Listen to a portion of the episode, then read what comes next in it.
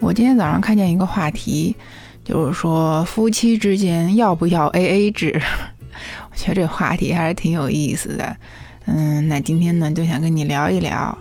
你好呀，我是糯米元宝，我在魔都向你问好。就不记得是从什么时候开始的，就好像我们开始流行 A A 制。那我记得在我爸妈那一会儿，好像都是男的掏钱吧，就一起出去吃个饭什么的。但是我现在其实也挺习惯 A A 制的，嗯，尤其是跟我朋友们、跟同事们一起出去吃饭的时候。那比如说啊，我跟我同事一起出去吃饭，那今天这顿饭四个人花了一千块钱，那我就会说你把这个账单 share 一下，那我们就 A 一下，对吧？马上就转钱给你。那如果是跟我朋友的话，那比如说出去吃饭，我说要给钱，他说哎呀不要给了。今天姐姐请你，我说那行，那等会儿咱们去吃点东西，喝个饮料啊，吃个蛋糕啥的。这次呢，就是我掏钱，就是大家会形成这种共识。那你吃饭的时候掏钱了，那饭后的这个甜品呀，那就是我掏钱。那比如说这次哎，你请我吃饭了，那么过个一周、两周或者一个月的吧，那我会把这顿饭再还回来。倒也不是说真的就差这点钱，但是因为大家都是靠工作挣来的钱，也是挺不容易的嘛，所以我们要互相尊重，那么也要珍惜对方的钱，我是这样理解的哈。嗯，在我跟我老公谈恋爱那会儿，嗯，吃饭的话，基本上就是他掏钱掏得多。呃，比如说连着两顿饭都是他掏钱，那么第三顿我就会说我来吧，他就会觉得很不好意思。当然，我老公是有一点大男子主义，他觉得带女朋友出去吃饭就应该男的掏钱。就是说起这个结婚之后夫妻之间 A A 制哈，嗯，应该是国外比较流行吧，嗯，但是它也有好处吧，就比如说我们两个人经济是独立的。那万一你把钱都给老婆花了，那你老婆背着你买了一堆什么名牌的包包啥的，她老公也不知道啊。那等到要用钱的时候，发现哎全没了，这个就很搓气，对吧？嗯，如果 A A 的话，就可以避免这种情况。还有一个就是，嗯，没有经济纠纷嘛。嗯，就说个不好听的哈，就是万一将来离婚的话，可能。财产的纠葛就不会有那么多，就反正，嗯，各自保管各自的钱。那我们没有共同财产，那分割起来也比较好分割嘛。那我就在网上看的哈，说其实夫妻之间 AA 制的话，其实是坏处大于好处的。首先一个哈，夫妻夫妻，因为两个人是一家人才叫夫妻，那你钱都不放在一块儿，钱都是各花各的，买个菜什么的还要 A A 制。那你还是一家人嘛，所以两个人的感情，嗯，就感觉并不是很深厚哈，就特别的生分。那再一个，都说男人有钱就变坏，那如果他手里的钱太多的话，那他是不是会出去玩啊？那出去玩的时候，就万一碰见个小妹妹什么的，这也是说不准，是吧？所以出轨的几率可能会增加吧，只能说。再一个。嗯，就是你都 A A 了，那么你对这个家的付出是不是就开始会放在明面上去计较了呀？那你都开始计较这个了，那你这个家庭是不是也就不太好经营了呀？那如果是这样的话，那将来有孩子了，你怎么 A？买菜做饭可以 A，有孩子了，难道养孩子的费用你也 A 吗？那我照这么说，那是不是做家务也要 A 一下？这怎么 A 呢？昨天晚上我就在网上看到一个这样的例子，嗯，因为夫妻两个人都是出国留过学的嘛，高材生对吧？接受过一些国外的教育，那他们两个结婚的那天晚上，新婚之夜哈，人家都是两个人卿卿我我对吧？享受一下洞房花烛夜，哎，那这个丈夫呢就跟他老婆说，那咱们俩。呃，都有工作，对吧？那咱们要 A A 制，我觉得这样就挺好的。然后他老婆就想了想，说：“婚后 A A 制可以，但是我有三个要求。第一个，双方父母养老也要 AA，就是各养各的爹妈。因为我们正常来说就是两个人结合成夫妻，然后就共同赡养双方的父母。既然你要 A，那就各养各的爹妈，谁也别管谁。第二个就是，那我们将来是不是得有孩子呀？那有孩子之后，从我怀孕到一直他的将来上学、他结婚，所有的费用你都要 A，一人一半。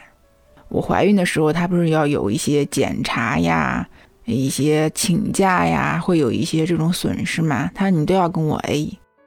那再一个家务也要 A，你不能说啊钱的事儿上你跟我计较，你跟我 A 了，那家务的事儿你不跟我 A 呀？我凭什么要帮你洗衣服、给你做饭呀？家务就是你也干，我也干，你不能说这个别的钱的事儿都 A 了，家务的事儿你不 A。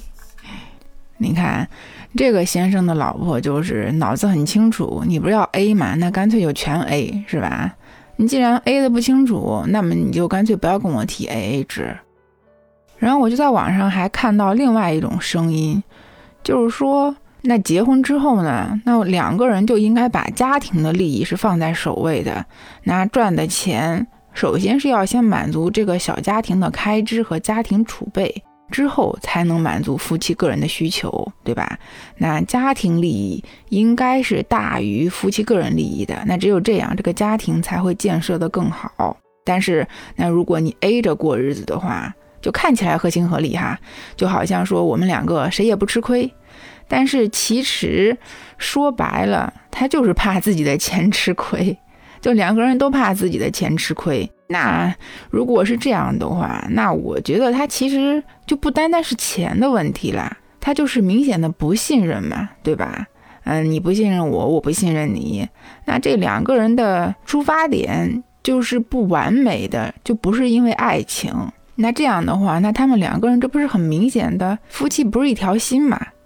然后网友呢就总结了三条，说这个经济上 AA 制的婚姻，它其实背后是有三个引擎的哈，哪三个呢？第一个就是缺少共同承担一份命运的决心，就正常夫妻的利益是捆绑在一起的，我们是利益共同体，夫妻一体。如果是 A 的话，那你在利益的这个问题上始终是分开的，那你肯定会有很多内部的矛盾，那也就经不起各种考验。然后就印证了那句话嘛，就是夫妻本是同林鸟，大难当头各自飞。你怕我多花你的钱，我也怕你多花我的钱，那两个人就互相防着，就跟防小偷似的，谁都怕自个儿的钱吃亏。那就说明了你们两个人其实是给自己留了很大的退路的，你并没有想过你要跟这个人白头到老。然后我在网上呢还看过一个帖子，就问说什么时候让你觉得你们的婚姻再也经营不下去了？然后就有一个很好的回答，很好很好。他说我从来没有这么想过，也没有动摇过。虽然我知道这个世界上任何事情都有可能发生，但是我愿意毫无保留地相信我们可以白头到老。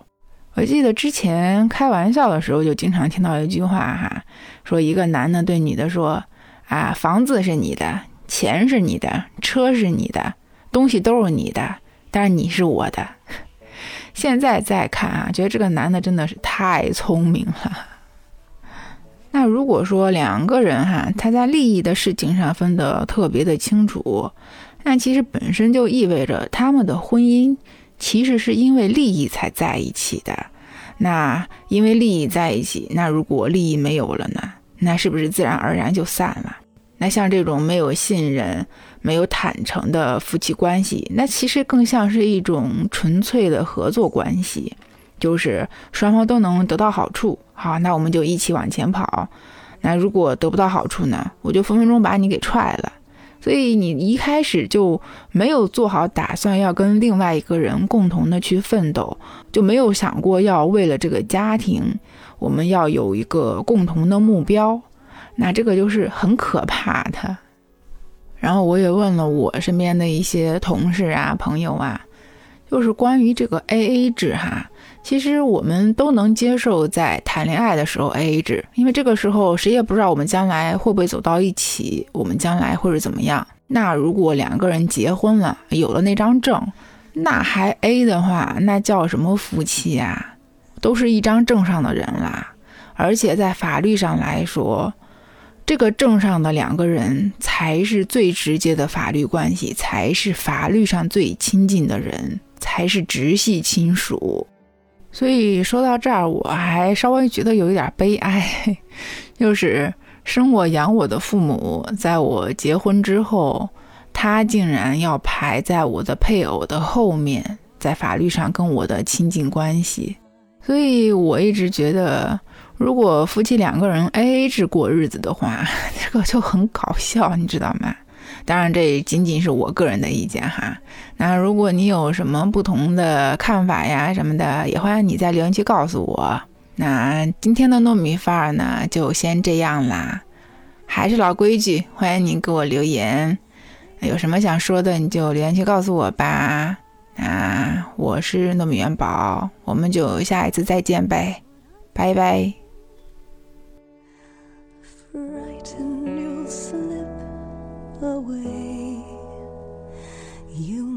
next love.